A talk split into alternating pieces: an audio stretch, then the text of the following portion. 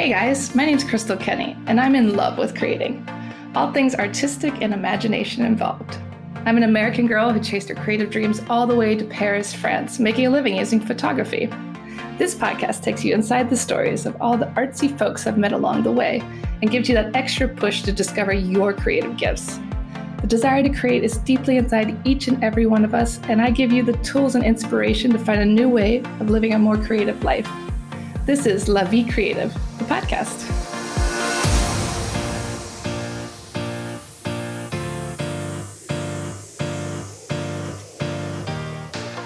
Claudine Hemingway is a descendant of famed writer Ernest Hemingway. We bumped into each other at a party and decided to team up and dive deep into French history, but with a twist, by bringing a spotlight to those lesser-known creatives in France. This is History with a Hemingway. So welcome back to Paris History avec a Hemingway. Today we are talking about Marie Louise Ja Ja, and I am so excited to learn about this woman because I have no idea who she is, and she has a super fun name. She does have a very fun name. I kind of love it. But I kind of was like, is that really her last name? Because it's different at a museum, and we'll talk about that. So Marie Louise Ja Ja was born July first, eighteen thirty-eight in the Duchy of Savoy. And she came from a very large family. She had to start working at a very early age um, because, you know, with all those kids, there's a lot of mouths to feed. So as soon as she got a little bit old, older, you know, the ripe age of thirteen, she had to start working. She got a job in the town that they lived in. And then at fifteen, she moved to Paris with her aunt and her cousin because she got a job at the uh, La Nouveau Heloise, which was a lingerie store. I like it. I know. And of course, I'm envisioning like, you know, this is the nineteenth century Victoria's Secret.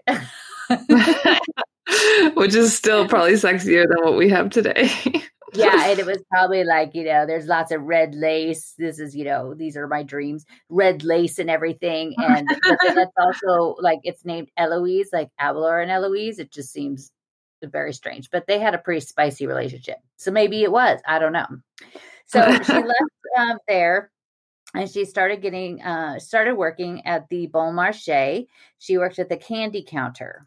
And while she was there, she met a gentleman that also worked for the store named Ernest Cognacq. And he um, was working and he was a manager of another department, and they were just fell madly in love. I like romance stories. Yeah. And I love that they had a candy counter because I remember even my grandma telling me of this department store that they'd go to, that they'd have like a candy counter and they'd have all these different things that normally they don't have anymore in department stores. Mm-hmm. And it just, I always have these visions of, you know, ladies shopping with their white gloves on and all very fancy, that we don't get to have those things anymore. Can't have nice things. I know. This is why we can't have nice things. Can't have nice things. So the two of them got married on January seventeenth, eighteen seventy-two, and they decided they were going to open up their own store. So they opened up a small store that had been a former cafe on the corner of Rue du Pont Neuf and Rue de la Monnaie, and they named it Le Samaritain. Oh, we know this place. Yes, you do. So this small, still tiny shop that they had quickly expanded. Um, at the time, Layal, the market was rapidly growing, getting bigger. Um, this was, you know, the the age of when they started adding, mul- you know, Layal started as, um, they had a lot of like, um, they would have clothing and, and fabrics and stuff. It wasn't always just all food like that we know, we think that we know of what Layal was. Mm. So they had all sorts of stuff. So it also drew more people into living near there. And so Um, their little tiny store was getting busier and busier all the time. So at that time, you know, you know, the block, this huge block where the store sits now, it was just this little tiny corner cl- closer to Pont Neuf. So, so interesting. Yeah. So this Belgian architect, Franz uh, Jourdain, he enlarged the store and he added all these different Art Nouveau touches to it in eighteen eighty-three. So the, they kept adding. At, at that time, they just kept adding and purchasing more of the block, more and more of the block. And then, you know, every year or two, they would add on to it and add another building. And then they'd keep going and going and going. And so it stretched all the way to the Rue de Rivoli. It is this pretty, if you look on like Google Maps and you look at literally the size of the footprint of it, it's huge. Still, mm. to, to, still today. So they ended up doing all this. They ended up opening another store um, in nineteen seventeen on the uh, Boulevard de Capucines. It was actually called Le Samaritain Luxe. So it was all like a little bit more um, luxurious. He um, also kept um, part of his art collection there, which we'll talk about. But in um, nineteen thirty-three is when it kind of encapsulated this whole entire block that was down by the by the bridge. So uh-huh. This time when they were setting all this up, this was like the heyday of department stores. So at that point, there was, you know, B H V, there was Bon Marché, the Galerie de Louvre, which is across from the Louvre. Now it's basically empty. There's like one person that remains in there. That's where our friend Camille's dad had a gallery. Oh, um, yeah. Yeah, it was a pretty, it was also a pretty big department store. And now it's, there's literally one lady that's holding out and staying in there, and the rest of it is empty. Um, and of course, Printemps. So to stand out, they wanted to figure out a way to stand out against all these other ones. And so they did a bunch of different things that at that time stores weren't doing. So they opened a credit department. They offered people credit um, and also offered things at, marked at the same price. So whether they played by credit or cash, they, they all played the same price. They huh. kept their prices very low. And when they were advertising for it, they kept them low so that people wouldn't come in there and haggle with them. They were getting oh. like the lowest offered price. Yeah. They would have sales twice a year. And they also created a catalog and did a mail order and home delivery. Wow. Interesting. I know. In the nineteenth century. It's pretty cool. Wow. Is that like the first catalog? I it, no, I don't think it was the first catalog, but it was it's it goes back there, and you know, of course, we envisioned you know some like two inch thick Sears and Roebuck catalog that I've never seen when I was a kid. yeah, um, but they ended up uh, at, uh, having changing rooms so people could ch- try things on. These were things that nobody did. Nobody did these things at that time. Oh, you um, couldn't even try things on. You couldn't try things on. They wouldn't let you um, return things at that time, but they had made it so people could return things. They could exchange things. Um, and so all of these things drew more and more shoppers to them. They mm-hmm. gave their employees a discount, a twenty percent discount. And they also enforced his dress code. The men had to wear dark colors, and the women only, always had to wear black and white. People could not stand around chit-chatting or have their hands in their pockets. Hmm, interesting. Yeah. Yeah. And they also gave their um, employees profit sharing. So they did a lot of things um, that to, you know, to help their employees, to bring, you know, really good employees to come work for them, and also to keep the customers happy and kind of pull them away from the other stores. And it was, you know, it was like the place to shop, basically. And people would say, there was a slogan about, you know, that you could only find it at Le Samaritain. Like, that's where they had everything. So why did they close?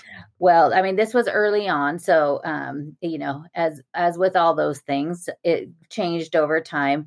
Um, but they ended they ended up having creating other things for their um, employees. They created a fund that would help assist them with hospital bills if the, the employee didn't have insurance.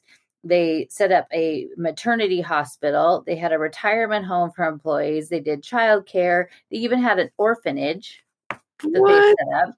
And they built in a, uh, some apartment buildings that would house five hundred different employees. That's crazy. They were so advanced, and they actually took care of their people. Yeah, it's so advanced. And it's funny because I used to work for a large um, retailer in the Northwest, and all of those things, um, I was like, this sounds like, did they just go and copy their business model? Because these are all things that they would do. They could have. They were like the originals. They were the original.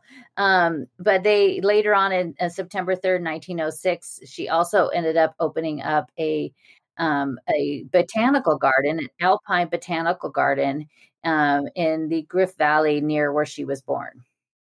A botanical garden. Yeah. So they were involved in a lot of different things.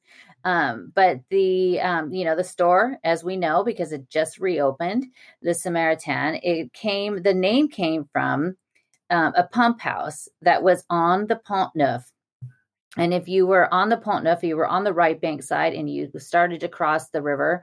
If you were on the um, downstream side, um, facing towards like the Orsay, if you basically, there's all those little alcoves there. Well, right after the first alcove, there was this building built on stilts into the water. It was pretty good size. It um, was a pump house. It had two big wheels in it. And on the outside of it, it had a sculpture of a the Samaritain and um, the well of Jacob and a and Jesus there. And so that so they called it the Le Samaritain. Oh, that's where the name comes from. That's where the name comes from. So it came from this pump house. At one point, very early on, before he even had the store, he set up in one of those little alcoves. He put this red umbrella over it, and he set up in one of those little alcoves, and he was selling things. That's crazy. Yeah, right next to it before he had the store. Um, so it was went back to the seventeenth century. Henry the Fourth had commissioned it to provide more water for that area around the Louvre. It was designed by Jean Latour. The building stood um, stood there in the water on these stilts. Um, and in, in it up above, he built an apartment into the building. And uh, that's where he lived, which would be a pretty great place to live. I like that idea. Yeah, it's kind of a nice one. Uh, but on the facade, that sculpture that they had, Um, it was uh, it was built at that time in seventeen twelve. It was um, redone again, and then again in seventeen seventy-one by Soufflot, who was the one who built uh, and designed the Pantheon in Paris. And they had added a clock on it, and then a little uh, a little bell tower on the top that had a um, one of the very large bells that was then later given to um, Saint Eustache Church. It's all connected. It's all connected. But in seventeen twenty-nine, Louis the Sixteenth decided to decommission the project. The sculptures were removed. Um, the National Guard moved in for a short period of time. And then in eighteen thirteen, they destroyed the building because, as you know, it's no longer there. Rude. It was all taken down. Uh, but there's some actually really cool um pictures of it. There's actually some paintings that are in the reopened Musée Carnavalet, the History of Paris Museum. So um, I will be going there shortly, and I'll be sure to take some pictures and share them with everybody so you can see the idea of what this looked like that was on the side of the bridge. Very different, that's for sure. Very different. Um, so when, uh, when they opened up their store that was on Rue de Capucines or Boulevard de Capucines, um, it included a lot of the couple's art collection that he started to gather. He was inspired by the Carnavalet to have them displayed. Cause at that time, you know, the museums of Paris, you would think because everything in Paris seems so old, the museums actually aren't that old. Um, you know, you had the Louvre opening, um, originally opening actually during the Revolution, but you know, that was, you know, li- the very late eighteenth century. So, you know, we, these museums didn't go back actually that far when you think of it in the grand scheme of Paris timeline. Uh-huh. Um, so he was kind of inspired with like sharing this and showing off his art. But on December twenty-seventh, nineteen twenty-five, Marie Louise um, died, and um, Ernest Ernst was devastated. He, they'd never had any children. Um, he basically focused on all of his collecting, and then um, trained his great nephew Gabriel Cognier to take over um, take over the business. He ended up dying on February twenty-eighth, nineteen twenty-eight, and left his house and his art collection to the city of Paris. Oh, that was nice of him. Are you figuring out what the museum is? No, I'm not that good. So on uh, January fourth, nineteen twenty-nine, the Musée Cognacq-Jay, which is, they spell it J A Y. This is why I was just like, wait, her name is Ja Ja, J A J A, and then somehow the museum is Cognacq-Jay, J A Y. Yeah. First, it opened in their former home. Um, that they, and it stayed that way for about sixty years. The, their former home was in, um, not in very good shape. And so the city decided to close it down, and it closed in nineteen eighty-eight. So, you know, not that long ago. And then it reopened into the Hotel Donon, which is where it is now. It mm. is very close to actually the Carnavalet. It's in that little area. Um, it's a very, um, it's a small building. The Hotel Donon was owned by, um, Uh, Maurice uh, Denon, who basically had the land subdivided from the um, Saint Catherine des Écoliers, and they ended up taking part of that land because that at that point this um, this uh, convent just basically covered a huge area of the Marais that we know today. So he they ended up taking over some of that. And um, they ended up having this house that was there. There's two different houses that they kind of joined um, together. And um, the Hotel Donon is now the Musée Cognacq-Jay, and it opened on December eighteenth, nineteen ninety. What? I had no idea. This is so fascinating. Yeah. So it's on um, it's on nine Rue Payenne and eight Rue Elzévir, and you could go there. It's very tiny. It's part of the Museum of Paris uh, structure, so it's free to go oh, see. Like um, that? Yeah, if there's a special exhibit, you could go in there and see. It's really interesting because when I went there, there was literally nobody there, but like me and one security guard. um, you could walk through all of the different rooms. Um, it's it's I love it because the, the floors really creak when you're walking, um, when you're the it's only old. one there. It's yeah, it's just so old. Um, when they opened it in nineteen ninety, uh, Christian Lacroix, the designer, had he did the um, drapes and all of the rugs for it. Oh wow! Really cool. Um, but it's just a bunch of collection of small rooms. There's a bedroom that's very small that I think was her bedroom, or you know, it's filled with you know some of the things from her bedroom. It wasn't the house they lived in, but it's very pink. Everything's pink. I don't know how I feel about that. That could be a little exhausting. It was. It's, it's pretty tiny. I mean, it's like a walk-in closet size bedroom.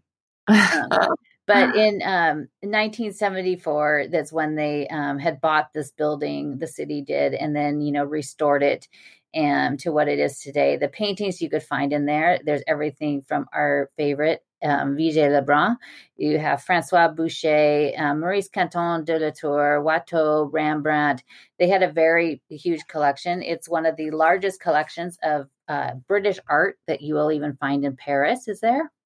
Hmm. Well, that's not surprising. They're not big fans of the British. yeah. They, um, there's an entire room of uh, chinoiserie, which is all the Chinese um, inspired art and uh, pottery, which is really cool.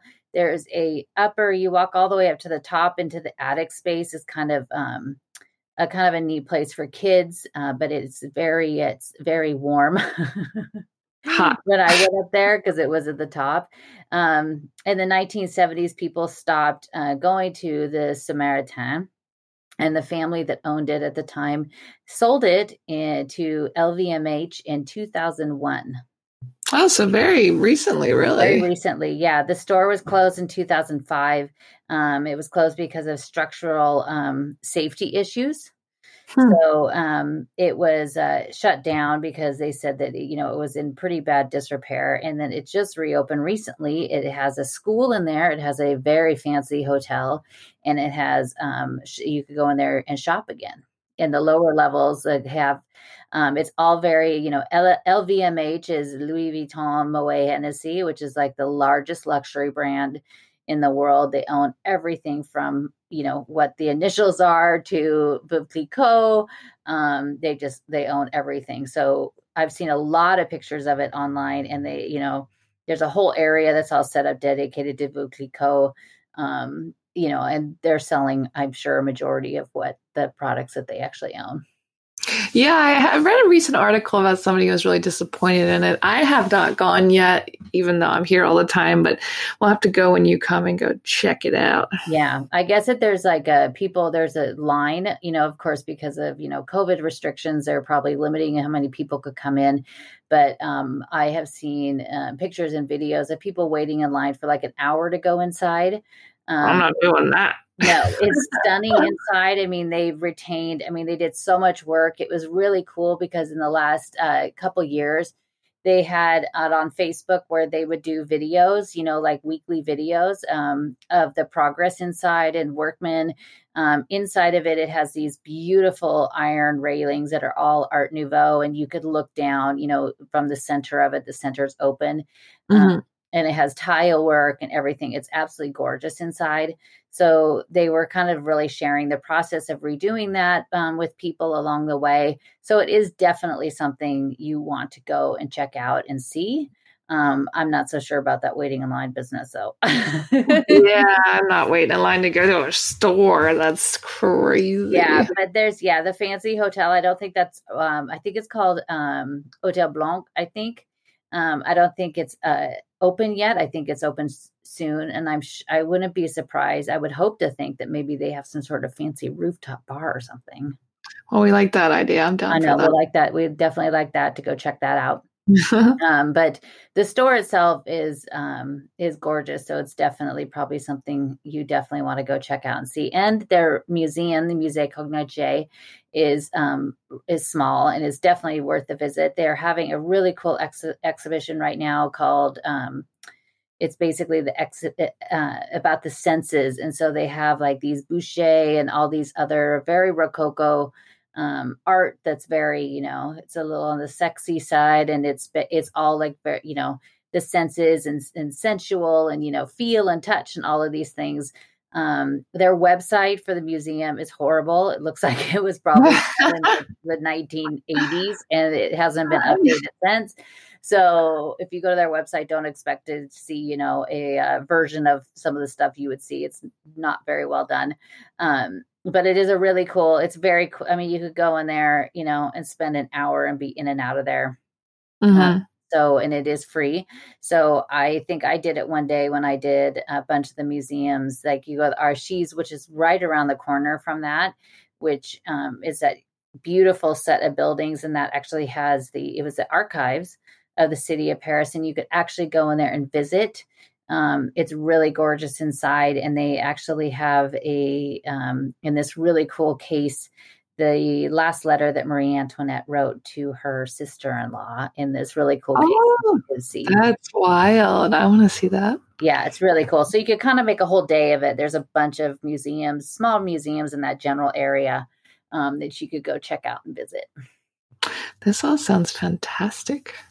Yes, and the Carnavalet. But if you're going to go to the Carnavalet, little uh, tip for you, make sure if you're going to be coming there the next few months, tickets are free. But you do have to book them online in advance. Book two different days, because they, since they open, including the first day they open, people had been waiting for five years for this place to reopen, and they went on strike the first day, and uh. the workers did, and it didn't open that day that it was supposed to. So the people that had tickets to go that first day, I'm sure, were quite upset. Um, they've since gone on strike a few more times. So anybody that's coming, especially if you're only going to be there for like a week in Paris, get two different days for tickets just to be safe, because you don't want to get all the way there and then have them go on strike and then you miss. I was just there last week, and I'm trying to figure out what's changed, because it doesn't look very different from five years ago. Well, I know that they, like, there's this staircase that they added and a bunch of, when I went, I went like two months, two weeks before they closed. So when in two thousand sixteen, and when I went there, it was basically like most of it was already closed off, because I was like, where is all this stuff? And they had, or, you know, slowly been closing it off. So, yeah. um, you know, I think that it'll be vastly different from when I saw it five years ago. Um, but it is, it's also pretty big. Um, the upper floors are filled with a lot of stuff. So you definitely want to add, you know, maybe having those tickets two days, um, you go both days if they're not on strike, to go break it up, to go check out everything. And if you go to yeah. museum like I do, you'll go like five times. They're actually like crazy about your ticket too. Cause when I was walking around, like we had to show our ticket at like every section. I'm like, I'm in, guys. Like, and you oh, just that's like weird. Well, they have a giant restaurant in the garden. The garden's really beautiful. Oh, the garden yeah. is bigger. But I guess they don't want people sneaking in from the restaurant to the museum. But I'm just like, calm down. Yeah, it's kind of at that. And then it's always like, I always try to remember, like when I go to museum, I put the pot, like the ticket in like my back pocket. If I have, you know, if I'm wearing something as a back pocket, because then when they ask you multiple times, I could easily pull it out. Cause for some reason, if I put those things in like the pocket of my purse, somehow it like instantly disappears. Be careful. Yeah. Or wear it around your neck. Yeah, that's, that's true. Yeah. I like it. Well, thank you, Claudine, for all that valuable information. And make sure you tune in to Claudine's virtual tours every Sunday. Check out her website, claudine hemingway dot com, where she walks live with you in Paris and gives you all this fun history. Thank you for listening to Paris History avec a Hemingway. If you want to find out some more, you could always find me on my Instagram page, Claudine Bleu Blanc Rouge, and that's B L E U, as in the French way to spell it. And each day I post a daily history lesson about a person or a place or something in Paris, or it's lots of fun facts. And then also at claudine hemingway dot com, where you can also sign up for my newsletter there.